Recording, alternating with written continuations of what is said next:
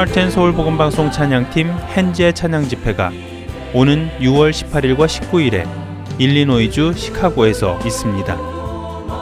조은성 목사님이 담임하시는 시카고 한인연합장로교회에서 18일 토요일에는 오후 7시에 능력의 찬양이라는 주제로 19일 주일에는 오후 5시에 복음의 진보라는 주제로 각각 있습니다. 위치는 5909 North Rogers Avenue, R O G E R S Avenue, 시카고, 일리노이 60646이며 자세한 문의는 시카고 한인연합장로교회 전화번호 773-283-3377이나 하트앤서울 복음방송 602-866-8999로 해주시면 되겠습니다.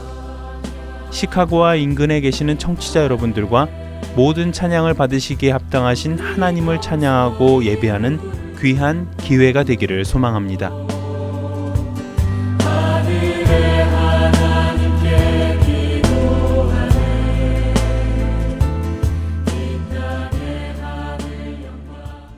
지금 여러분께서는 할텐 서울 복음 방송에서 전해드리는 주안의 하나와 함께하고 계십니다.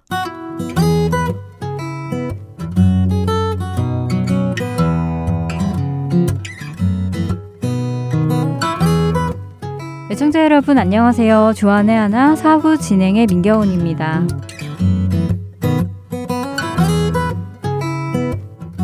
저는 평소에 화장을 많이 하지 않는 편입니다. 기초 화장만 간단하게 하는 편이지요. 그래서 그런지 거울도 많이 보지 않는 편입니다. 여성분들은 아시겠지만 화장을 잘 하시는 분들은 수시로 화장이 번지지는 않았는지 지워지지는 않았는지 점검을 하고 화장을 고치곤 하시잖아요. 그런데 저는 기초 화장만 하고 다녀서 거울을 수시로 보며 제 화장 상태를 점검하는 것이 몸에 배어 있지가 않습니다. 그런데 며칠 전 시간이 조금 있어서 평소에 하지 않았던 눈화장까지 하고 교회를 갔습니다. 예배 후에는 필요한 것들을 사기 위해 쇼핑몰까지 다녀왔지요. 그렇게 집에 와서 거울 앞에 선 저는 악 하며 비명을 질렀는데요. 제 왼쪽 눈 아이라이너가 번져서 정말 귀신처럼 까맣고 긴 눈꼬리가 옆으로 쭉 뻗어 있는 것이 아니겠어요. 양쪽 눈이 다 그랬다면 패션으로 그랬다고 할 텐데 한쪽만 그러니 정말 가관이었습니다. 순간 언제 이렇게 되었을까? 교회에서부터일까? 아니면 쇼핑센터에서 그랬나? 생각하며 오늘 만난 사람들이 나를 어떻게 생각했을까? 부끄러운 생각이 들기 시작했습니다. 특히 저를 보고 계속 미소 짓던 쇼핑센터 직원의 얼굴이 떠올랐습니다. 혹시라도 제 얼굴이 우스워서 그렇게 미소를 짓던 것은 아니었는지 괜히 의심이 가기도 했고요. 내가 왜 중간중간 거울로 내 얼굴을 확인하지 않았을까라면서 후회를 했는데요. 찬양 함께 들으신 후 이야기 계속 나누겠습니다. 나의 죄 모두 씻기는 나의 죄 모두 씻기는 나의 죄 모두 씻기는 예수 예수 예수의 피밖에 없네. 사단을 이기는 힘은 사단을 이기는 힘은 사단을 이기는 힘은. 예수 예수 예수의 피밖에 없네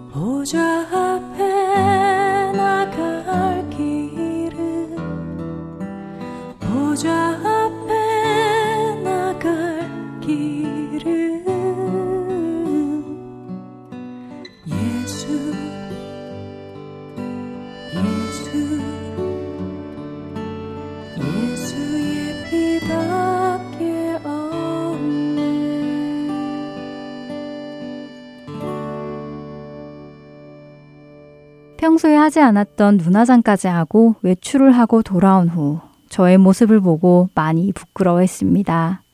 이그, 거울을 한 번이라도 볼 걸 하는 생각이 가장 많이 났습니다. 그런데 이 일과 함께 제 마음에 드는 생각이 하나 있었는데요. 엉망이 된 화장을 하며 돌아다닌 것은 저에게 하루 동안 잠시의 창피함을 느끼게 해준 것일 뿐 큰 문제는 되지 않았습니다. 하지만 마지막 날에 우리가 예수님을 만나고 하나님을 만나게 되었을 때 느끼는 창피함은 어떨까요? 우리가 이 땅에 살아가면서 옳지 못한 행실로 살아가는데 그것이 잘못된 것인지도 모르고 살아가고 있다면 끝날에 주님을 배웠을 때 그 창피함은 이루 말할 수 없을 것 같습니다. 제가 거울을 보았으면 제 얼굴의 화장이 잘못된 것을 알았을 테고 그것을 알았다면 고쳤을 텐데요. 거울을 보지 않았기에 부끄러운 모습으로 다녔습니다. 그렇다면 우리의 삶을 바라볼 수 있는 거울도 있을까요? 물론입니다. 바로 성경의 말씀이지요.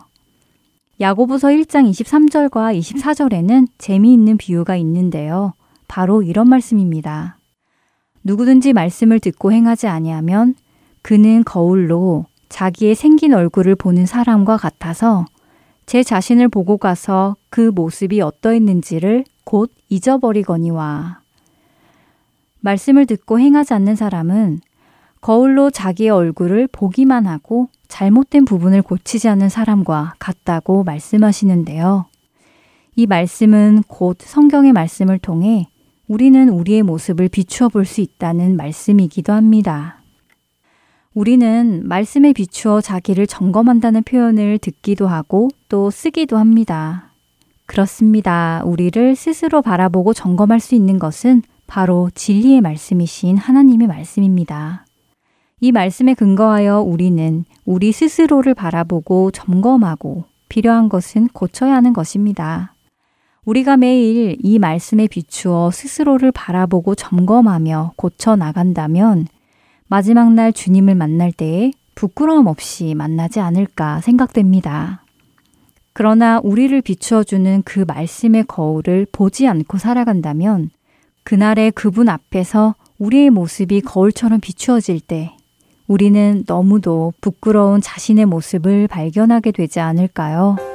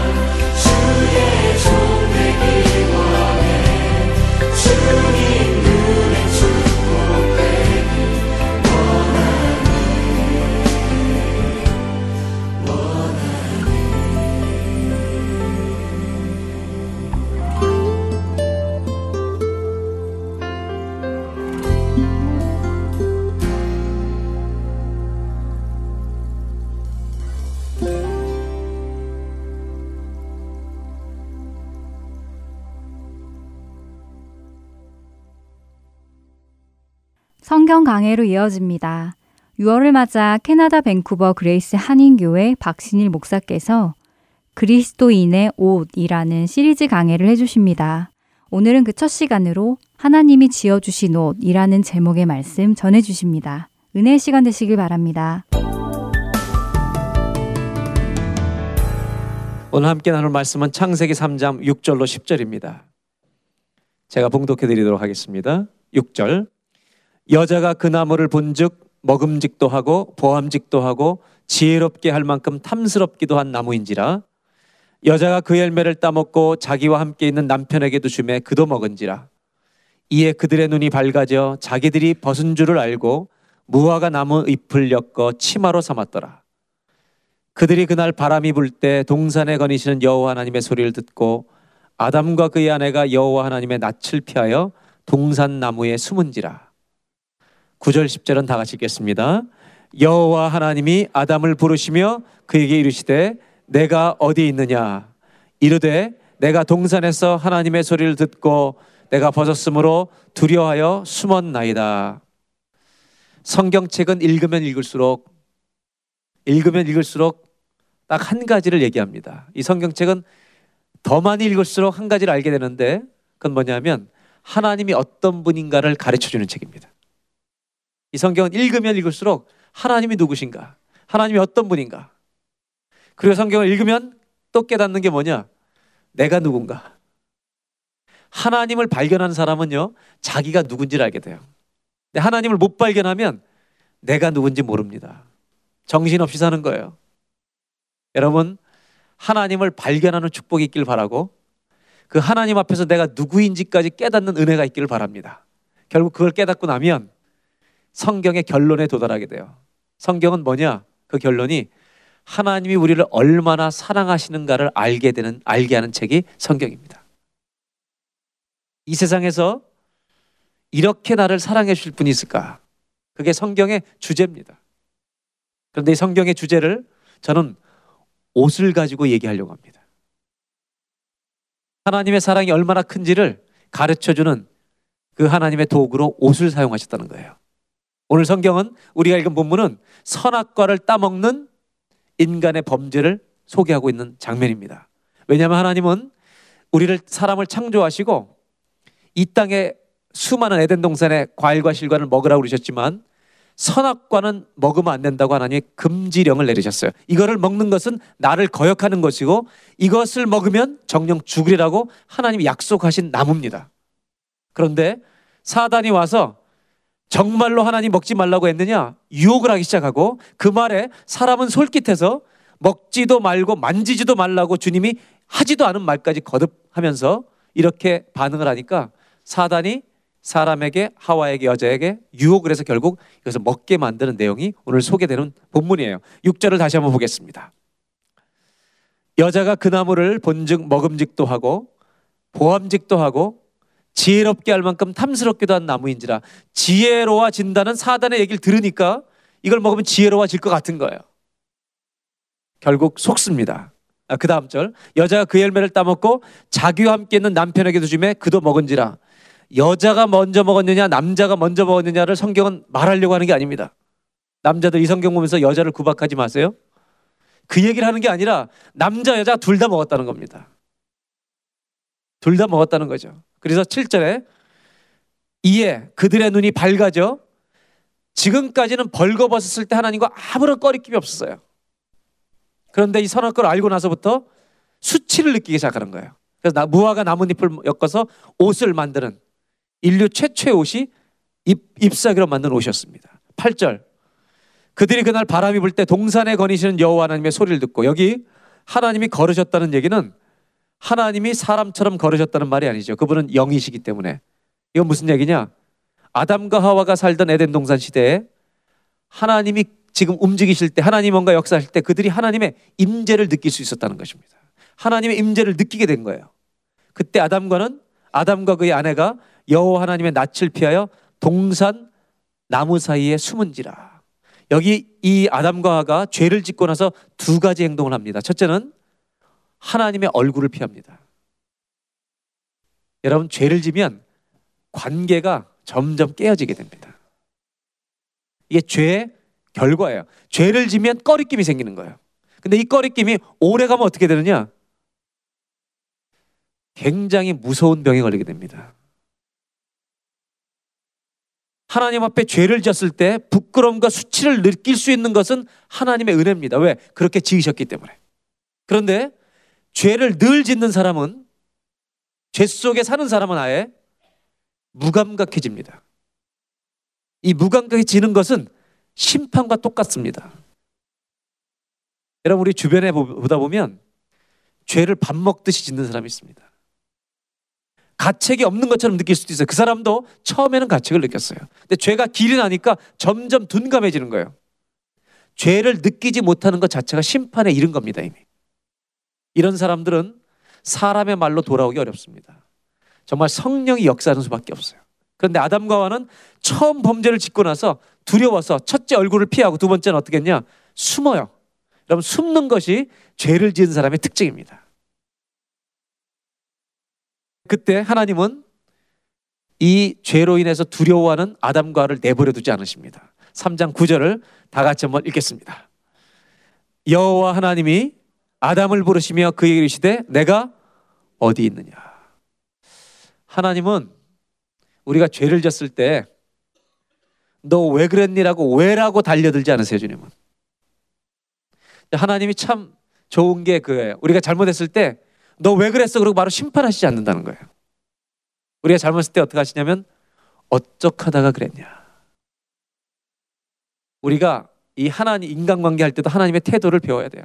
여러분 부부 사이에 문제가 생기고 남편이 잘못하든지 아내가 잘못했든지 할 때 손가락질 내밀고 왜 그러냐고 자꾸 그러지 마세요. 주님처럼 하세요.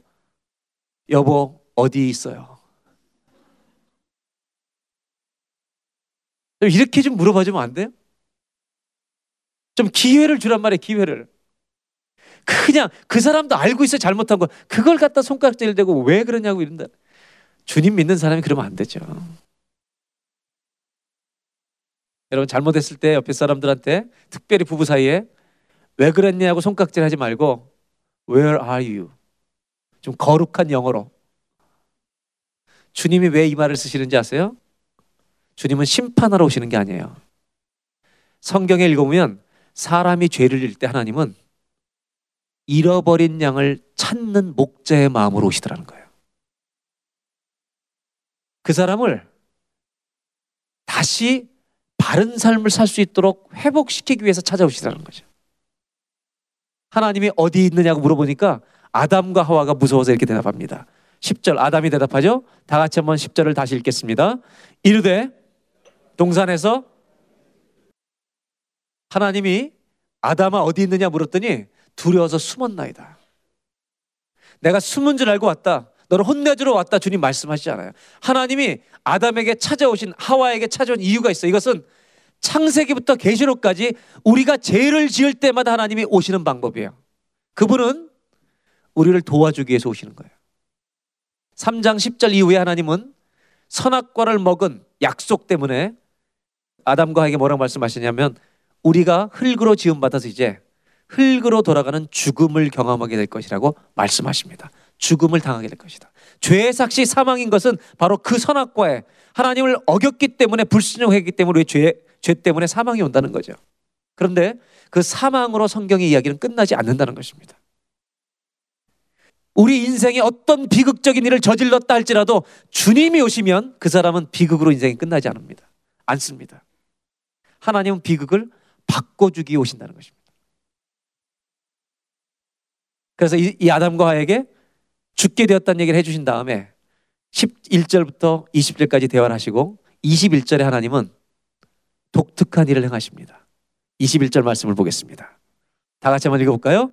여호와 하나님이 아담과 그의 아내를 위하여 가죽옷을 지어 입히시니라. 저는 앞으로 네 번 정도 걸쳐서 옷에 대한 얘기를 좀 하려고 합니다. 하나님 옷을 통해서 참 많은 말씀하셨어요. 그런데 오늘 첫 번째로 나누고 싶은 것은 가죽 옷입니다. 하나님이 나뭇잎 옷으로 입고 있는 아담과 하와에게 가죽 옷을 만들어서 친히 입히셨다는 것입니다. 이 가죽 옷에 담긴 하나님의 메시지가 뭘까? 이걸 좀 나누고 싶은 거예요. 성경의 창세기에는 지금 두 개의 옷이 나왔습니다. 하나는 나뭇잎으로 만든 옷이고 또 하나는 가죽으로 만든 옷입니다. 이거는 만든 사람이 다릅니다. 디자이너가 다릅니다. 나뭇잎 옷, 옷은 누가 만들었냐면 아담과 하가 만들었고 가죽 옷은 누가 만들었어요? 하나님이 만들어 준 것입니다. 목적이 뭐냐면 나뭇잎 옷은 아담이 하와가 자기의 죄를 가리기 위해서 나뭇잎 옷이 상징하는 것은 자기의 죄를 가리기 위해서 목적을 가지고 있는 이것이기 때문에 이것이 무엇을 상징하는가?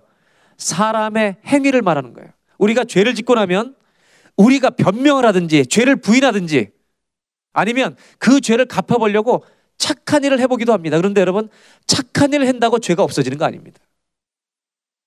우리가 10년 동안 착한 일을 해도 11년 전에 지었던 나쁜 죄가 우리 힘으로 지울 수 있는 게 아닙니다. 그것은 계속 죄입니다. 가죽 옷은 뭘 의미하는가? 목적 자체가 우리의 죄를 덮어주시기 위해서 만드신 것입니다. 이것은 뭘 상징하냐? 가죽 옷은 하나님의 의를 상징한다. 이것은 무슨 얘기냐면 우리가 우리 죄를 해결할 수 없는 이유는 우리는 죄를 없앨 수 있는 권세가 없어요. 능력이 없어요. 아무리 50년을 선하게 살려고 애써도 우리가 지었던 죄는 없어지지 않아요. 권세가 없어요. 성경이 가르쳐 주는 게 뭐냐면 이겁니다.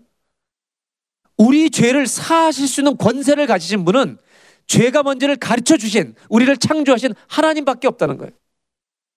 그 하나님이 우리를 용서하고 덮어 주시기 위해서 하나님이 가죽옷을 지어 주셨다는 거예요. 그래서 이 가죽옷에 담긴 메시지가 뭐냐? 이것을 좀 나누려고 하는 거예요. 하나님 가죽옷, 나뭇잎 옷 이것을 비교하면서 가죽옷을 통해서 하나님 우리에게 전해주고 싶은 메시지가 뭔가? 나뭇잎 옷은 사람의 모든 행위를 상징해요. 우리가 인정받으려는 모든 행위, 심지어 죄를 안 졌다고 부인하는 모든 우리들의 또 다른 죄와 모든 변명까지도 다 나뭇잎 옷이에요. 이것으로는 죄가 가리지 않는다는 거예요. 하나님은 가죽 옷을 지어 입히셨다 이렇게 말합니다. 네, 여러분 생각해 보세요. 가죽 옷을 만들려면 어디서 가죽이 나와요? 어디서요? 짐승에서 가죽이 나와요? 그러면 짐승을 살리고 가죽을 벗길 수 있어요? 가죽옷을 만드셨다는 것은 누가 죽었다는 거예요? 한 마리의 짐승이 혹은 두 마리의 짐승이 죽었다는 거예요. 하나님은 이 에덴 동산에서 아담과 하와에게 굉장히 중요한 원리, 하나님의 원리를 가르쳐 주십니다. 그 뭐냐면 이거죠. 자기에게 가죽옷을 지어 입히시는 걸 몰랐어요. 근데 하나님이 에덴 동산에서 갑자기 짐승을 죽이시는 거예요. 거기에 여러분 에덴 동산에서 엄청난 피가 뿌려지는 것을 보게 됩니다. 피가 흘렀겠죠. 짐승이 죽으니까. 아담과 하와는 짐승이 피 흘리면서 죽는 것을 눈으로 보고 있었어야 했댔어요. 그리고 그 가죽을 말리시더니 자기들을 덮어주시는 거예요. 가죽 옷으로. 아담과 하와에게 하나님이 가르쳐 준 게 뭐냐면 우리의 죄가 덮임을 받으려면 누군가 희생해야 된다고는 대속의 원리를 가르치는 거예요. 영어로 redemption이나 atonement라는 이런 단어가 그런 뜻이죠. 내가 살기 위해서는 내가 뭔가를 보호받기 위해서는 누군가 희생을 당해야만 된다는 대속이라는 원리를 가르쳐 주는 거예요. 그래서 아담에게 하와에게 가죽옷을 덮어 주셨다는 것은 이 짐승을 죽여서 덮어 주셨다는 건 뭐냐? 아담과 하와가 저지른 실수를 그것 때문에 죄 죄로 말미암아 죽음이 왔지만 그것으로 끝나는 게 아니라 너의 죄를 용서함으로 말미암아 육신이 죽을지라도 그 죽음에서 영원히 살 수 있는 구원의 길을 하나님이 예비해 놓으셨다는 상징으로 이것을 입혀 주시는데 그 구원은 반드시 뭐로 와야 되느냐면 누군가 희생해야만 내가 혜택을 받는다는 거예요. 그래서 이 아담과 하와는 자기가 생각하지 못했던 가죽 옷을 입고 하나님으로부터 그 수치와 부끄러움이 덮이는 은혜 속에 들어갑니다. 가죽 옷이 첫 번째로 상징하는 건 뭐냐? 이 가죽 옷을 입었다는 것은요. 하나님의 용서를 받았다는 것을 뜻합니다. 한번 따라 하실까요? 하나님이 지어주신 옷은 용서의 옷입니다. 여러분, 가죽 옷 상징하는 바는 용서의 옷을 입혀주셨다는 거예요. 그렇다면 구약 시대에는 이 가죽 옷을 통해서 용서를 입었다면 오늘 우리 시대는 어떤 옷을 입어야 용서를 받는 것일까? 가죽 옷이 상징하는 바가 무엇일까? 가죽 옷이 누구를 상징하는 거예요? 우리를 위해서 죽으실 예수님을 상징하는 거예요. 그렇다면 오늘 우리 시대는 예수님이 희생 제물이 된 우리 시대는 어떤 사람이 이 용서의 가죽옷을 입은 사람이냐? 예수님을 믿음으로 영접한 사람은 하나님의 용서의 옷을 입고 사는 사람인 줄로 믿습니다. 그래서 사도 바울은 로마서 3장에 이렇게 말하고 있습니다. 한번 보시기 바랍니다. 그러므로 율법의 행위 우리가 나뭇잎으로 아무리 착한 일을 한다고 해도 그의 앞에 하나님 앞에 의롭다 하심을 얻을 육체는 아무도 없다. 하나님 앞에 의롭다고 인정받을 사람 아무도 없다. 율법으로는 죄를 깨닫는 것이지 율법을 지킬 수 있는 사람은 한 명도 없다는 거이 땅에. 그런데 21절에 하나님이 의가 있다고 얘기합니다. 한번 다 같이 읽어보겠습니다. 이제는 율법에 하나님의 한 의가 나타났으니 율법과 선지자들에게 증거를 받. 율법 외에 하나님의 한 의가 두 개의 의도 아니고 한 의가 나타났대요. 한 의가 뭐냐면 22절에 바울이 설명합니다. 곧 예수 그리스도를 믿는 믿음으로 말미암아 모든 믿는 자에게 미치는 하나님의 의니 차별이 없느니라. 구원이라고 하는 사건은 바로 이거를 통해서 오는 건데 예수님이 희생 제물이 되셨, 되셨기 때문에 이 예수님을 믿을 때 우리를 하나님이 하나님의 의의 옷으로 덮어 주신다는 거죠. 이 의의 옷은 하나님이 예수를 통해서 준비하신 유일한 한 벌밖에 없는 한 분을 통해서만 올 수 있는 한 의, 예수님의 의로 우리가 옷을 입게 된다는 거죠. 그러므로 예수를 믿은 자는 무슨 옷을 입고 있는 사람이냐? 용서의 가죽 옷을 입은 사람이라는 것입니다. 그래서 여러분 두려움이 아니라 안전함 속에 들어가게 되는 거예요. 그래서 우리가 예수를 믿는 사람들일수록 우리가 구원받고도 죄를 질 때가 있지만 그때마다 어떻게 하느냐? 하나님의 은혜 앞에 나아가 된다는 거예요. 21절 창세기 3장 21절을 보겠습니다. 여호와 하나님이 아담과 그의 아내를 위하여 가죽옷을 지어 입히시니라. 하나님은 가죽옷을 지어 입히셨다는 거예요. 이 옷이 바로 무슨 옷이냐? 우리를 용서하기 위해 덮어주신 옷이라는 거예요. 한번 물어볼게요, 여러분. 여러분, 예수님의 용서의 옷을 다 입으셨습니까? 입으셨어요? 진짜예요? 대답 잘하세요. 용서의 옷을 입으셨어요? 아멘이에요? 이 용서의 옷을 입은 사람은 어떻게 되는 거냐면 과거에 있던 일이 없는 것으로 해주시는 거예요.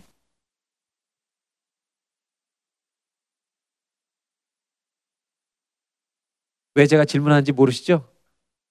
왜 옷을 입었냐고 자꾸 물어보는지 모르시죠, 여러분? 내가 용서의 옷을 입었다면 이게 송 목사님이 예?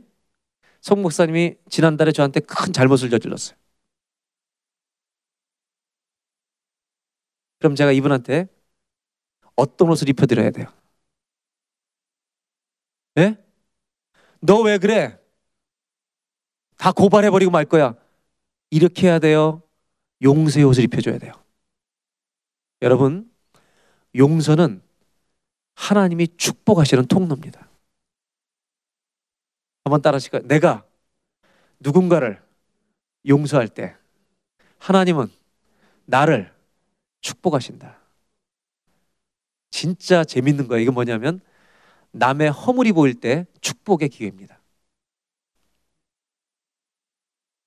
무슨 얘기냐면 남의 허물이 보일 때 들추어내면 하나님 복 주시잖아요.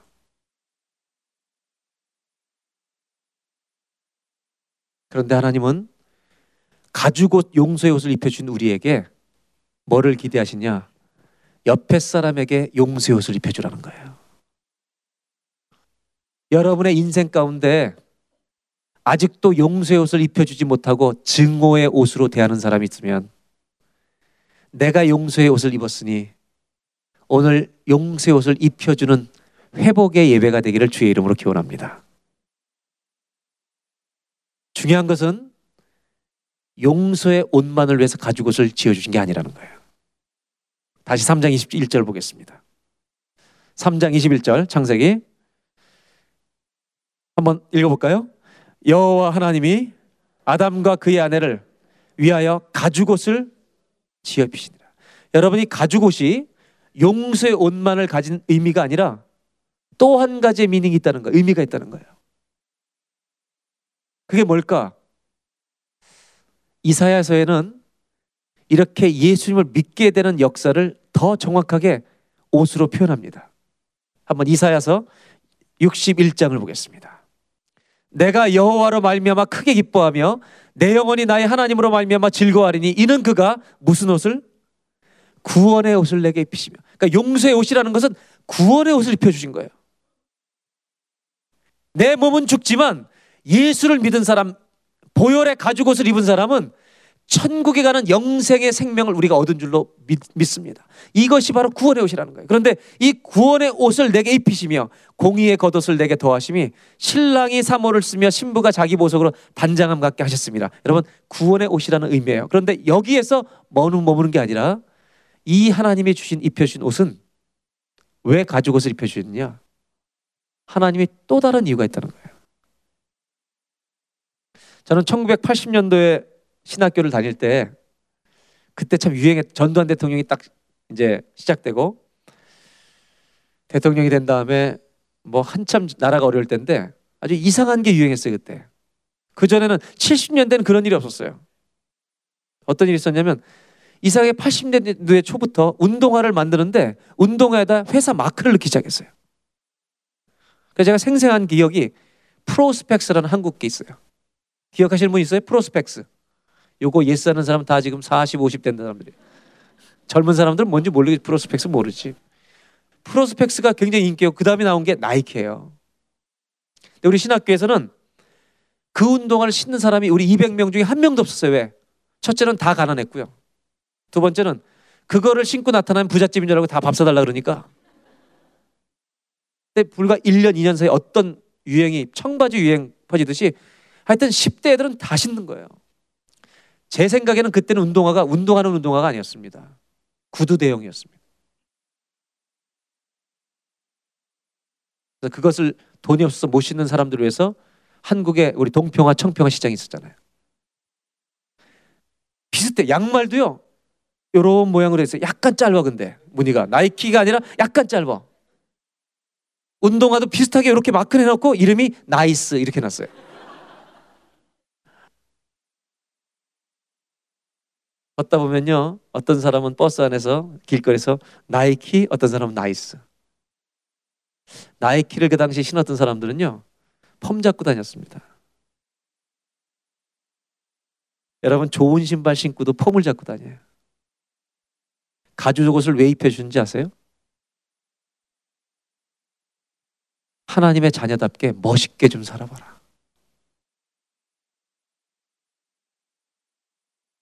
너 좀 멋있게 좀 살아봐.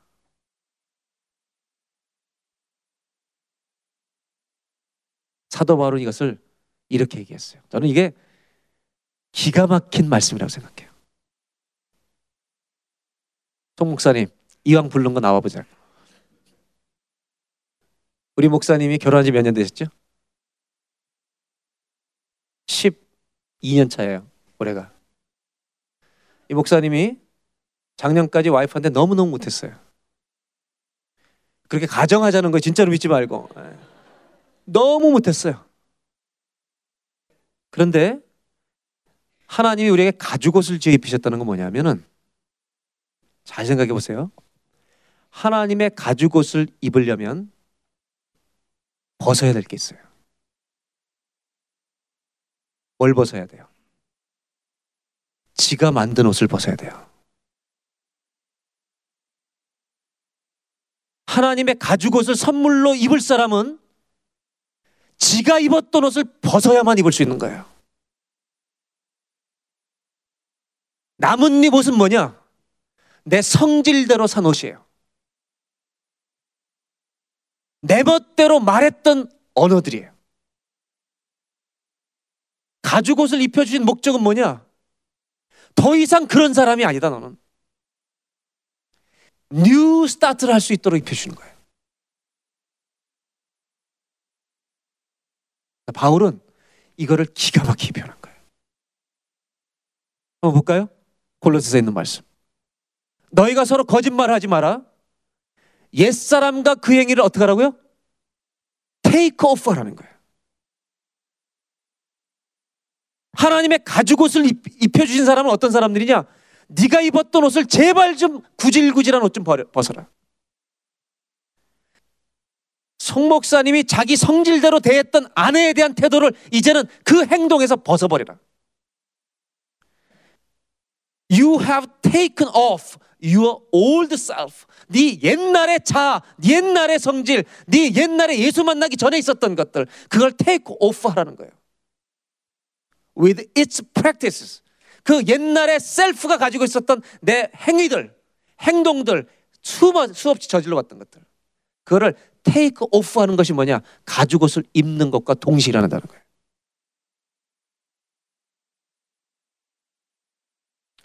정말 우리가 신앙생활하면서 제일 안타까울 때가 언제냐? 예수 믿고도 옛날 일을 똑같이 하는 거예요. 이는 자기를 창조하신 이의 형상을 따라 지식에까지 새롭게 하심을 입은 자니라. 여러분, 우리에게 가죽옷을 지어주신 이유는 뭐냐? 새 출발하라고 주신 거예요. 멋지게 좀 살아보라고 이제. 송 목사님이 예수 믿고 구원받아서 하나님이 아내를 줄 때는 송 목사님에게 구원의 옷을 입혀주셔서 아내를 주실 때는 멋진 남편 좀 돼봐라. 그래서 입혀주는 거예요. 송 목사님이 새 사람을 입는다는 것은 내 old self가 반응하던 그것이 다 벗겨지고 주님이 주신 마음과 성품을 입고 계속해서 대하는 거예요. 안 될 때 다시 하고, 안 될 때 다시 하고. 오늘 가죽옷을 통해서 주시는 두 번째 메시지가 있어요. 한번 따라 하실까요? 하나님이 지어주신 옷은 새 출발의 옷입니다. 이건 무슨 뜻이냐? 너의 인생에 있었던 지금 선악과를 따먹었던 모든 것은 없었던 일이라는 거예요. new start. 12년. 12는 완전 숫자예요. 완전한 남편, 온전한 남편이 되어 가시기를 바랍니다. 여러분 잘 생각해 보세요. 성경에 하나님이 가죽옷을 지어 입혀 주실 때 그 희생을 치르면서 입혀 주신 이유가 뭐겠어요? 용서만 해 주기 위한 게 아니에요. 또 선악과 먹으라고 입혀 준게 아니에요. 우리가 누구의 옷을 입고 있느냐? 예수의 피의 옷을 입고 있는 거예요. 그러면 좀 이제 멋있게 살아야 되지 않겠어요? 옷이 멋있어서 멋있는 게 아니에요. 그 멋이 어디로 나오는지 아세요? 얼굴 보면 다 알아요, 여러분. 여러분, 하나님이 가죽 옷은 예수님을 죽이시고 우리에게 입혀주신 가죽 옷은 어떤 심각한 죄를 지었던 사람이라 할지라도 주님 앞에 오면 그 옷을 입혀주시면 new start가 되는 거예요. 새 출발이 일어나는 거예요.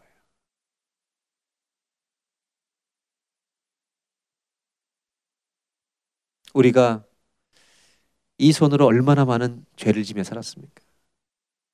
이 입으로 얼마나 악한 말을 했으면 쓴물을 내뱉었습니까?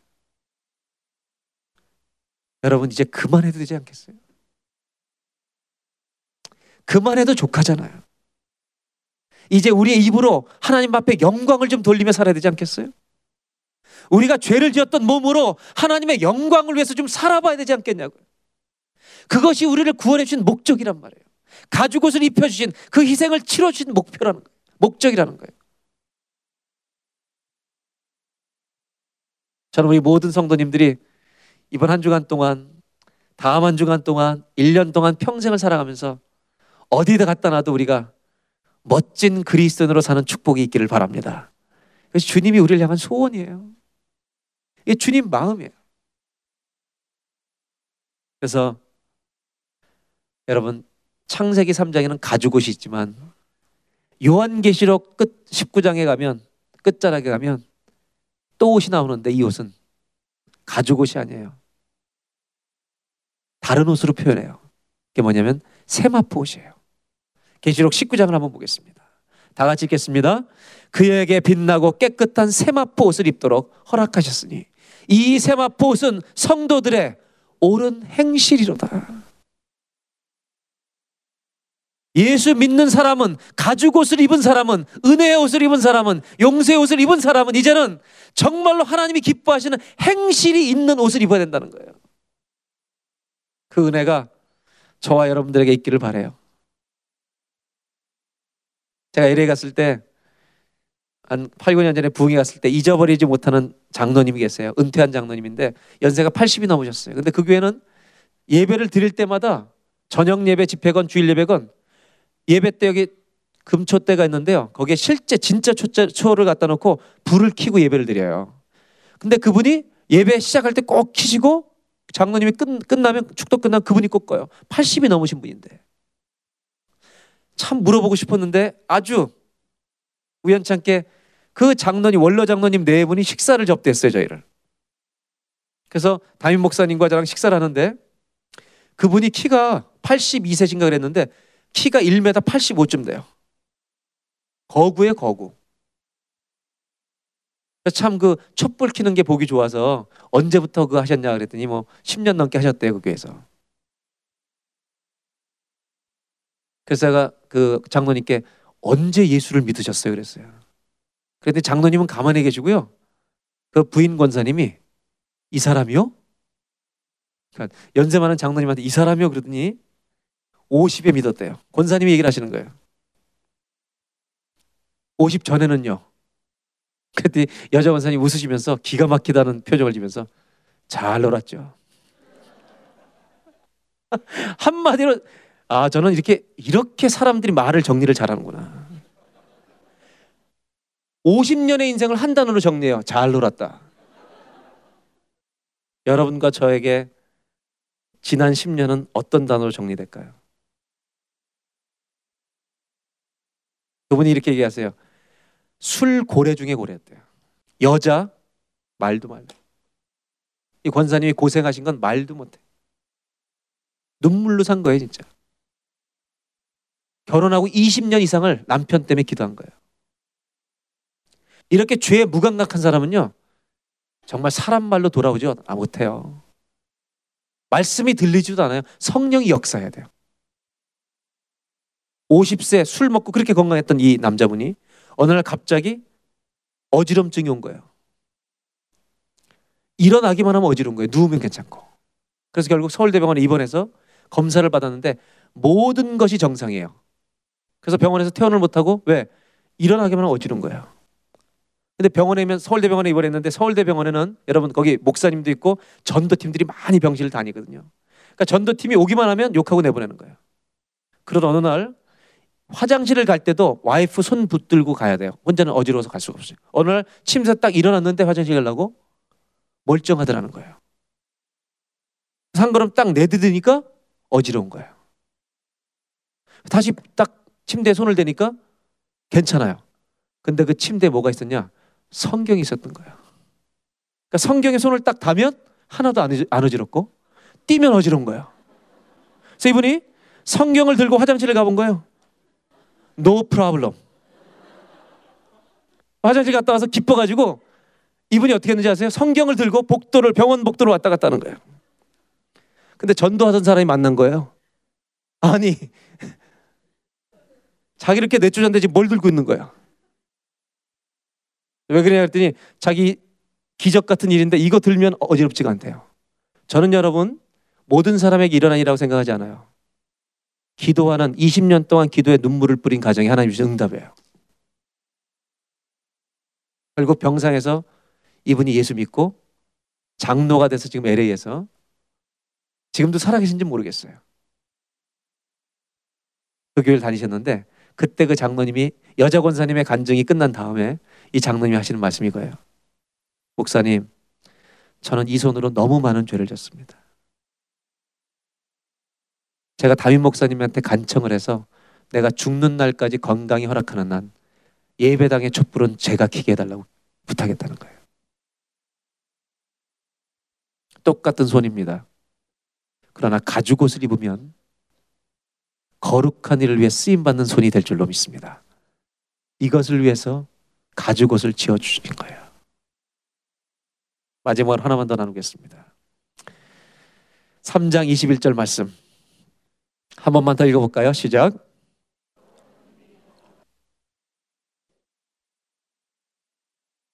여러분, 가죽옷은 짐승으로부터 오는 것입니다. 벗겨진 나, 수치스러운 나를 덮기 위해서 짐승의 가죽을 도려내는 것입니다. 마지막으로 성경이 보여주는 메시지가 있어요. 보세요. 내가 덮임을 받기 위해서는 누군가 벗김을 당해야 합니다. 내가 저 가죽으로 보호를 덮개를 씌운다는 이 안전한 자리로 들어가기 위해서는 누군가 찢어져야 합니다.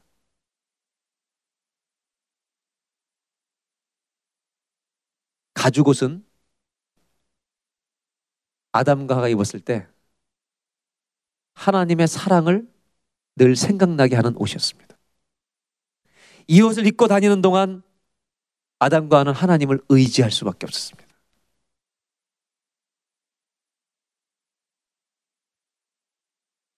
우리가 가죽 옷을 입었다는 것은 우리를 덮어주시기 위해서 예수님이 십자가에서 벗김을 당하는 수치를 당했다는 말입니다. 우리는 그 십자가의 의로 예수님의 보혈의 옷을 입은 것입니다. 이 옷이 구원의 옷이 용서의 옷이 새 출발의 이 옷이 예수님이 수치를 당하신 옷이라는 것을 안다면 우리는 예수님을 잊어버려서는 안 됩니다. 우리를 얼마나 사랑하셨으면 목숨을 죽기까지 거기서 고통을 당하시고 구원하셨겠어요. 가죽 옷을 입은 사람은 하나님을 기억해야 합니다. 아니, 잊어버릴 수가 없습니다. 사랑하는 여러분, 예수의 옷을 입으셨습니까? 그렇다면 하나님을 평생 의지하는 삶을 사시기를 바랍니다. 나를 위해서 죽어주신 그 옷, 그 사랑의 옷, 그 사랑의 옷을 입고 있는 사람은 어떤 어려움을 만나도 어떤 위급한 일을 만나도 내가 죽어가는 일을 당해도 그는 하나님의 사랑 안에 있습니다. 하나님의 사랑 안에 거하는 것입니다. 사랑하는 여러분, 하나님이 지어주신 이 가죽 옷의 세 번째 의미 한번 따라 하실까요? 하나님이 지어주신 옷은 사랑을 기억하게 하는 옷입니다.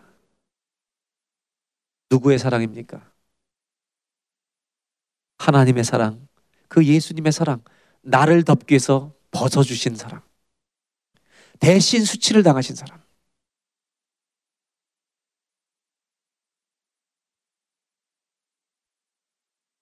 어디를 가든지 주님의 사랑의 옷을 기억하고 사는 저와 여러분들이 되시기를 바랍니다. 마지막으로 부탁하고 싶은 게 있습니다. 하나님이 나를 이 옷을 당신 옷을 다 벗고 나를 덮어주셨다는 것은 내가 평생을 사는 동안 그 하나님의 사랑의 날개 아래 살게 될 거라는 약속을 뜻합니다. 오늘 예배 가운데 어려움과 고통을 당하고 있는 분도 있을지 모르겠어요. 예수를 믿는 사람이라면 그 고통 가운데도 하나님이 사랑으로를 덮어주고 계십니다. 하나님이 끝까지 도와주실 것입니다. 그래서 바울은 저는 바울을 참 기가 막힌 정말 하나님의 은혜를 입은 사도라고 생각해요. 이거를 이렇게 표현했습니다. 갈라디아서 6장 17절로 18절에 이후로는 누구든지 나를 괴롭게 하지 말라. 내가 내 몸에 예수의 흔적을 지니고 있노라. 자기 몸에 예수님의 마크가 있대요. 여러분 우리는 믿음으로 구원받았지만 그분의 십자가의 죽으심과 고통은 그 사랑 안에 다 묻어 있습니다. 예수님의 흔적을 가지고 평생을 살아가는 저와 여러분들이 되시기를 주의 이름으로 축원합니다.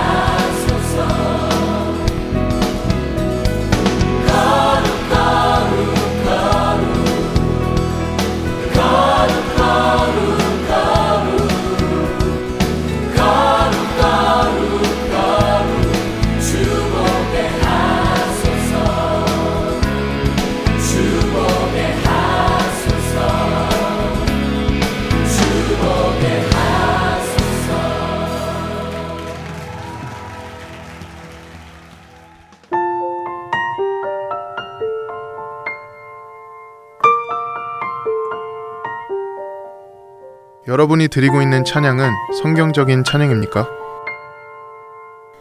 하나님께서 받으시기에 합당한 찬양을 드리고 계시는지요?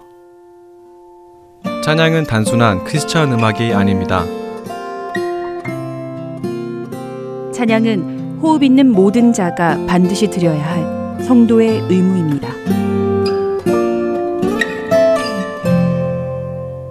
하나님께 드리기에 합당한 성경적인 찬양을 생각해보고 함께 불러보는 성경적 찬양 시즌2 실전편 주안의 하나 5부에서 만나보실 수 있습니다.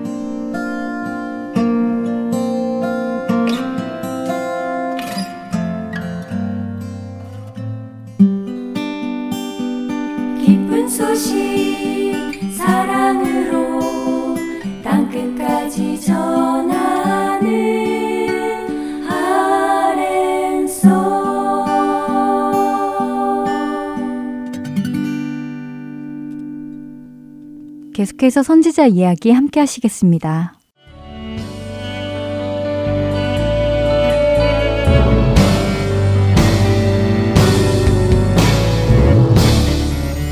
애청자 여러분 안녕하세요. 선지자 그리고 선지서를 통해 이스라엘의 역사와 하나님의 마음을 알아가는 선지자 이야기 진행의 민경은입니다. 안녕하세요. 최소영입니다. 네, 지난 시간에는 학계 선지자와 선지서를 살펴보았습니다. 학계 선지자는 포로 귀환 시대에 활동하며 중단되었던 성전을 건축하도록 촉구하는 하나님의 말씀을 전했는데요. 오늘은 그와 같은 시대에 활동했던 스가랴 선지자와 선지서를 공부하기로 했지요. 네. 먼저 포로 귀환 시대의 배경을 다시 한번 정리해 볼까요? 네. 이스라엘 백성들이 바벨론의 포로로 끌려가 살았던 포로 시대는 바벨론이 페르시아에 의해 멸망함으로 끝이 납니다. 페르시아 고레스 왕은 칙령을 내려 포로로 있던 이스라엘 백성들을 예루살렘으로 돌아가게 하고 성전을 재건하게 하지요. 이렇게 바벨론이 멸망하고 포로였던 이스라엘 백성들이 다시 본국으로 돌아와 성전을 재건했던 시대를 포로 귀한 시대라고 부릅니다. 그러나 성전 재건은 유다 땅에 살고 있던 사마리아인들의 방해로 중단되고 말았지요. 이렇게 성전 재건이 중단된 채로 16년 정도 지난 후 학계와 스가랴 선지자는 하나님의 부르심을 받아 이스라엘 백성들에게 말씀을 전하였습니다. 스가랴 1장 1절을 읽어 볼까요? 다리오 왕 제2년 여덟째 달에 여호와의 말씀이 이또의 손자 베레가의 아들 선지자 스가랴에게 임하니라 이르시되 음, 지난 시간에 학계 선지자도 다리오 왕 제2년에 하나님의 말씀이 임하였다고 했었잖아요. 네. 스가랴 선지자도 그와 같은 해에 활동한 것이군요. 그럼 스가랴 선지자도 학개 선지자와 비슷한 때에 비슷한 메시지를 전했나요? 네, 비슷한데요. 학개서는 중단된 성전 건축을 촉구하고 격려하는 메시지가 주를 이루고 있다면 스가랴서는 성전 재건의 촉구와 함께 이스라엘에 대한 소망과 회복의 메시지가 많이 나옵니다. 이 회복의 메시지는 다른 선지서들과 마찬가지로 오실 메시아와 그를 통한 하나님 나라의 완성인데요. 특히 스가랴서에서는 예수님의 초림과 재림 등 예수님에 대한 예언이 많이 나옵니다. 그래서 신약 성경에서 메시아를 언급할 때 스가랴 말씀이 많이 인용되지요. 스가랴에는 종말에 관한 내용도 담고 있기에 요한계시록에서도 스가랴 말씀을 인용한 내용이 많이 나오기도 합니다. 그렇군요. 스가랴서에 대해서는 그냥 소선지서 중 하나라는 정도로 알고 있었는데 신약에서도 많이 인용되는 말씀이었군요. 네. 스가랴 전체는 어떤 내용으로 구성되어 있나요? 네, 스가랴서는 총 14장으로 구성된 소선지서인데요. 1장부터 6장까지는 스가랴에게 보여주신 8가지 환상에 대한 말씀들이고요. 7장과 8장은 금식에 대해서 그리고 9장부터 14장까지는 메시아에 대한 예언, 구원과 회복에 대한 말씀으로 구성되어 있습니다. 스가랴 선지자는 한두 가지 환상이 아니라 여덟 가지 환상을 보았군요. 어, 1장부터 환상이 등장한다고 하셨는데 에스겔 선지자와 비슷한 것 같아요. 네, 에스겔서에서도 1장부터 환상이 나오지요. 또한 에스겔과 스가랴 선지자는 둘 다 제사장 가문 출신이라는 공통점이 있습니다. 아, 그렇군요. 네, 환상을 보여주시기 전에 스가랴에게 처음 임하신 하나님의 말씀이 1장 1절부터 6절에 나오는데요. 그중 3절을 읽어볼까요? 네. 그러므로 너는 그들에게 말하기를 망군의 여호와께서 이처럼 이르시되 너희는 내게로 돌아오라 망군의 여호와의 말이니라 그리하면 내가 너희에게로 돌아가리라 망군의 여호와의 말이니라 음, 하나님께서는 이스라엘 백성들에게 내게로 돌아오라고 말씀하고 계시네요. 환상을 보여주시기 전에 스가랴가 전했던 말씀은 돌이키고 회개하라는 말씀이었군요. 네, 그렇습니다. 사실 그 당시에 남유다 백성들의 상황을 보면요. 비록 포로 신분에서 풀려나 유다 땅으로 돌아왔지만 여전히 그들은 어려운 삶을 살았습니다. 바벨론에서 풀려났다고는 하지만 완전히 자유의 몸이 된 것이 아니라 이제는 페르시아의 속국으로 페르시아 왕권의 통치를 받고 있었지요. 또한 세금도 과중했기에 살기에 힘이 들었습니다. 포로에서 벗어났지만 유대인의 주권 회복에 있어서는 큰 변화가 없었고 폐허가 된 예루살렘에서는 이전의 영광을 찾아볼 수 없는 상태였습니다. 학계서에서 알 수 있듯이 그들은 하나님의 나라보다 바로 눈앞의 자신들의 삶에 더 신경을 쓰며 살고 있었습니다. 이러한 이스라엘에게 하나님께서는 학계와 스가랴 선지자를 통해 회복을 약속하시지요. 그러나 회복에 대한 말씀을 전하기 전에 먼저 회개의 말씀을 전하십니다. 그들이 죄에서 돌이켜 회개하고 구원을 주시는 하나님께로 돌아와야 한다는 것이지요. 그렇군요. 하나님은 먼저 스가랴 선지자를 통해 회개의 메시지를 전하게 하셨군요. 지금 이스라엘의 상황을 보면 소망과 회복의 말씀이 절실하지만 그에 앞서 먼저 죄에서 돌이켜 하나님을 바라보아야 한다는 말씀이네요. 그렇다면 이러한 회개의 말씀을 전한 후 스가랴 선지자에게 보여주신 8개의 환상들은 어떤 메시지를 담고 있는지 궁금합니다. 저는 일단 환상이라고 하면 어, 좀 어렵다는 생각이 먼저 들거든요. 네, 그렇지요. 다니엘서나 에스겔서도 그렇고 환상이 나오면 좀 어렵지요. 실제로 환상에 대한 해석도 학자들마다 조금씩 다른 견해도 보이고요. 환상을 직접 보았던 스가랴 선지자도 내 주여 이들이 무엇이니까 그들이 무엇하러 왔나이까 하고 묻는 장면이 나옵니다. 또 환상을 보게 된 후 천사가 스가랴에게 이것들이 무엇인지 알지 못하느냐 하고 묻자 내 주여 내가 알지 못하나이다 하고 대답하는 모습도 나오지요. 와, 정말 재미있네요. 환상을 직접 보았던 스가랴 선지자도 그것이 무엇을 의미하는지 몰라서 천사에게 물어보았다는 것이네요. 네, 스가랴 선지자의 질문에 대한 천사의 답변을 통해 우리도 환상의 내용을 조금 더 잘 이해할 수 있게 되었지요. 오늘 이 시간에 스가랴서에 나온 여덟 가지 환상의 내용을 일일이 다 정리할 순 없지만 몇 가지 부분들에 대해서 간략하게 짚어보고자 합니다.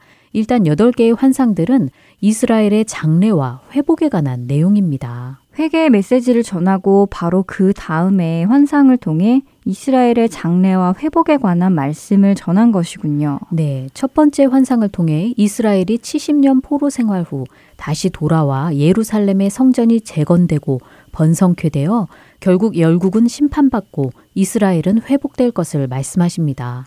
두 번째 환상에서는 유다와 이스라엘과 예루살렘을 흩뜨린 네 개의 뿔과 그것들을 심판할 네 명의 대장장이가 나오는데요.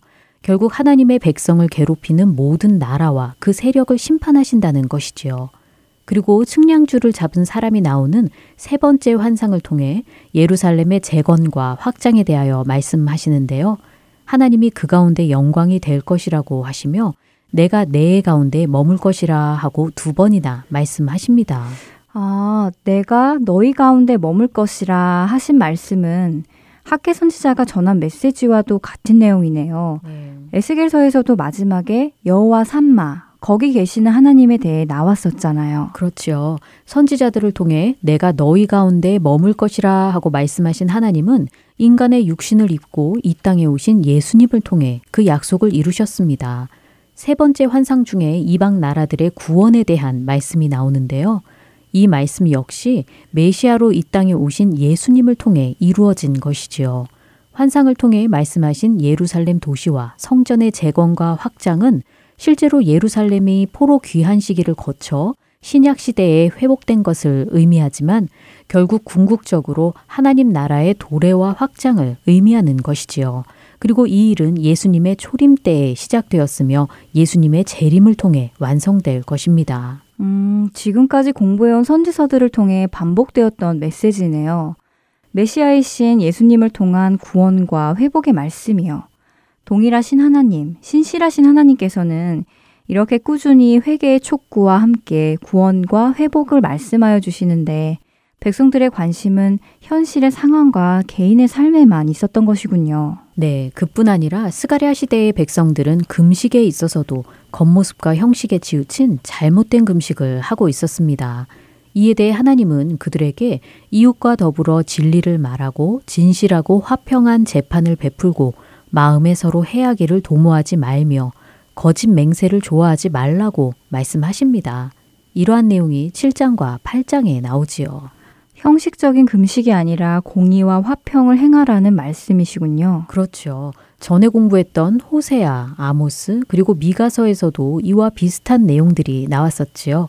하나님은 중심과 본질이 상실된 예배의 형식이나 겉모습을 미워하시고 인애와 공평과 공의를 행하시기를 원하시는 분이십니다. 네, 기억납니다. 사람들은 죄 가운데 거하면서도 그저 예배를 드리면 또 금식을 하면 된다고 착각하고 있었지요. 하나님은 선지자들을 통해 그것을 지적하셨고요. 음, 선지서를 공부하며 느끼는 점이 있는데요. 어, 인간에게는 정말 예수님이 필요하다는 것입니다. 끊임없이 죄를 짓는 이스라엘을 보며 또 우리 자신의 모습을 보며 하나님께서 구원자 예수님을 약속하여 주신 것을 진심으로 감사하게 되더라고요. 네, 저도 그렇습니다. 그 구원자 예수님, 구원을 베푸시는 왕이신 예수님이 겸손하여 나귀 새끼를 타신다는 말씀이 스가랴서에 나오는데요. 9장 9절을 읽어 주시겠어요? 시온에 따라 크게 기뻐할지어다. 예루살렘에 따라 즐거이 부를지어다. 보라, 내 왕이 내게 임하시나니 그는 공의로우시며 구원을 베푸시며 겸손하여서 나귀를 타시나니 나귀의 작은 것, 곧 나귀 새끼니라. 아, 복음서에서 예수님이 나귀를 타고 예루살렘에 입성하시는 장면이 나오잖아요. 그것을 예언한 말씀 같은데요? 네, 맞습니다. 사복음서에 나오는 내용인데요. 큰 무리들이 호산나 이스라엘의 왕이시여 하고 부르며 예루살렘에서 예수님을 왕으로 맞이하는 모습이 나오지요. 이때 예수님은 나귀 새끼를 타고 입성하시는데요. 바로 스가랴 9장 9절의 말씀이 성취된 것이지요. 와, 정말 말씀대로 이루어졌네요. 오, 이런 것을 보면 예수님이 메시아라는 것을 인정할 수밖에 없다는 생각이 듭니다. 네, 그렇지요. 겸손하여서 나귀를 타고 오시는 메시아는 공의로우시며 구원을 베푸시는 왕이십니다. 그는 왕이면서 동시에 제사장이시고 우리의 더러운 죄를 깨끗게 하시는 분이십니다. 그분은 또한 이방 사람에게도 화평을 전하실 것이라고 말씀하십니다.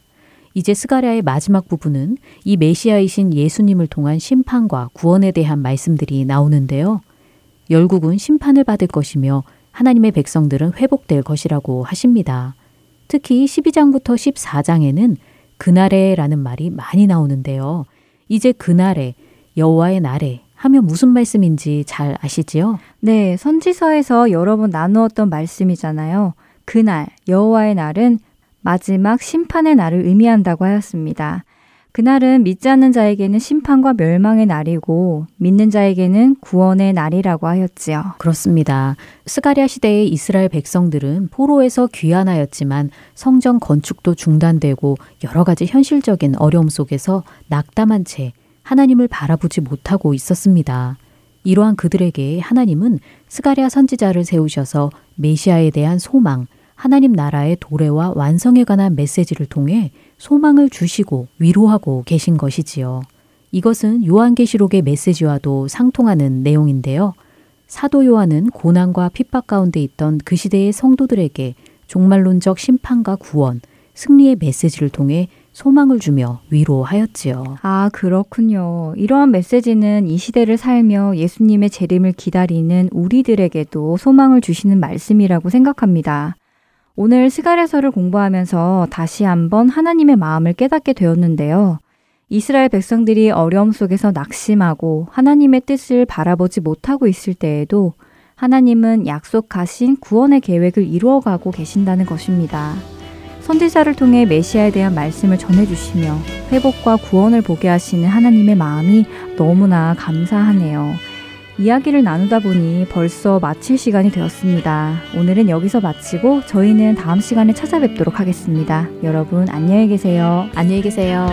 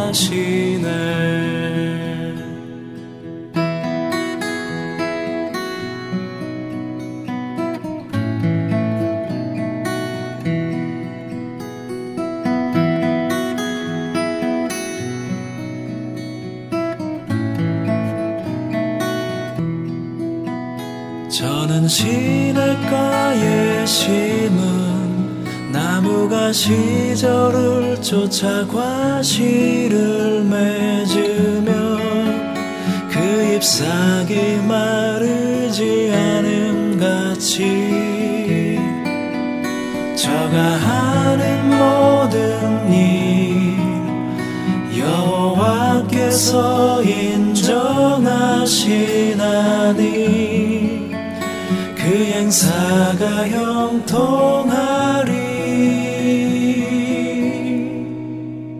의인의 가는 길은 시냇가의 나무 같으니 주님의 인정하신 그 길에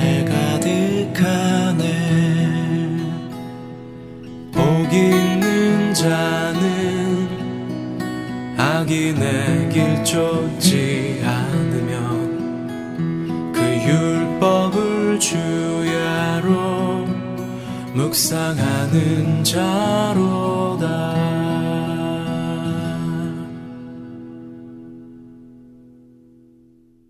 주님의 말씀은 우리에게 거울과 같은 것입니다. 거울을 보지 않고 살아간다면 우리가 제대로 살고 있는지, 행실이 제대로 되어 있는지 알 수 없을 것입니다.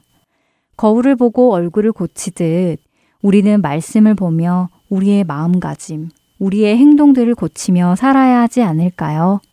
무엇이 옳고 그른지 주님의 말씀을 기준으로 살아가는 것은 아닐런지요. 화장이 번진지 모르고 쇼핑센터를 다닌 것은 큰 문제가 되지 않습니다. 약간의 후회와 부끄러움이 남을 뿐입니다. 하지만 하나님 나라 안에서 우리의 행동들을 바로잡지 않으면 어떻게 될까요? 우리의 거울인 율법, 곧 말씀을 보지 않고 살아간다면 약간의 후회와 부끄러움으로 끝날 일은 아닙니다. 너희는 믿음 안에 있는가 너희 자신을 시험하고 너희 자신을 확증하라. 예수 그리스도께서 너희 안에 계신 줄을 너희가 스스로 알지 못하느냐. 그렇지 않으면 너희는 버림받은 자니라. 고린도후서 13장 5절의 말씀입니다. 우리는 우리 스스로가 믿음 안에 있는지 날마다 점검하고 옳은지 아닌지 분별하고 고쳐야 할 것입니다. 그렇게 믿음 안에 거하지 않는다면 우리는 버림받은 자라고 성경은 말씀하십니다. 우리가 우리의 모습을 가지런히 정리하기 위해 거울을 보는 것처럼 우리의 마음과 행실을 올바로 하기 위해 말씀을 거울 삼아 계속해서 보는 저와 여러분 되길 소망합니다. 지금까지 주안의 하나 사부 함께 해주셔서 감사드립니다. 다음 시간에 뵙겠습니다. 안녕히 계세요. 주의 말씀은 내 발의 등이요 내 길에 빛이시라 주의 말씀은 내 발의 등이요 내 길에 빛이시라. 이 젊은 자의 몸을 이 젊은 자의 마음을 무엇으로 깨끗이 지켜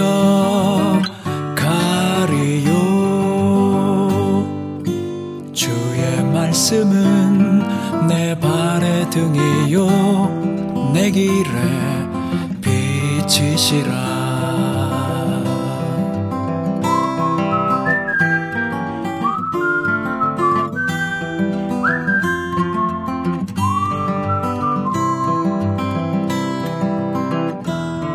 이 젊은 자의 몸을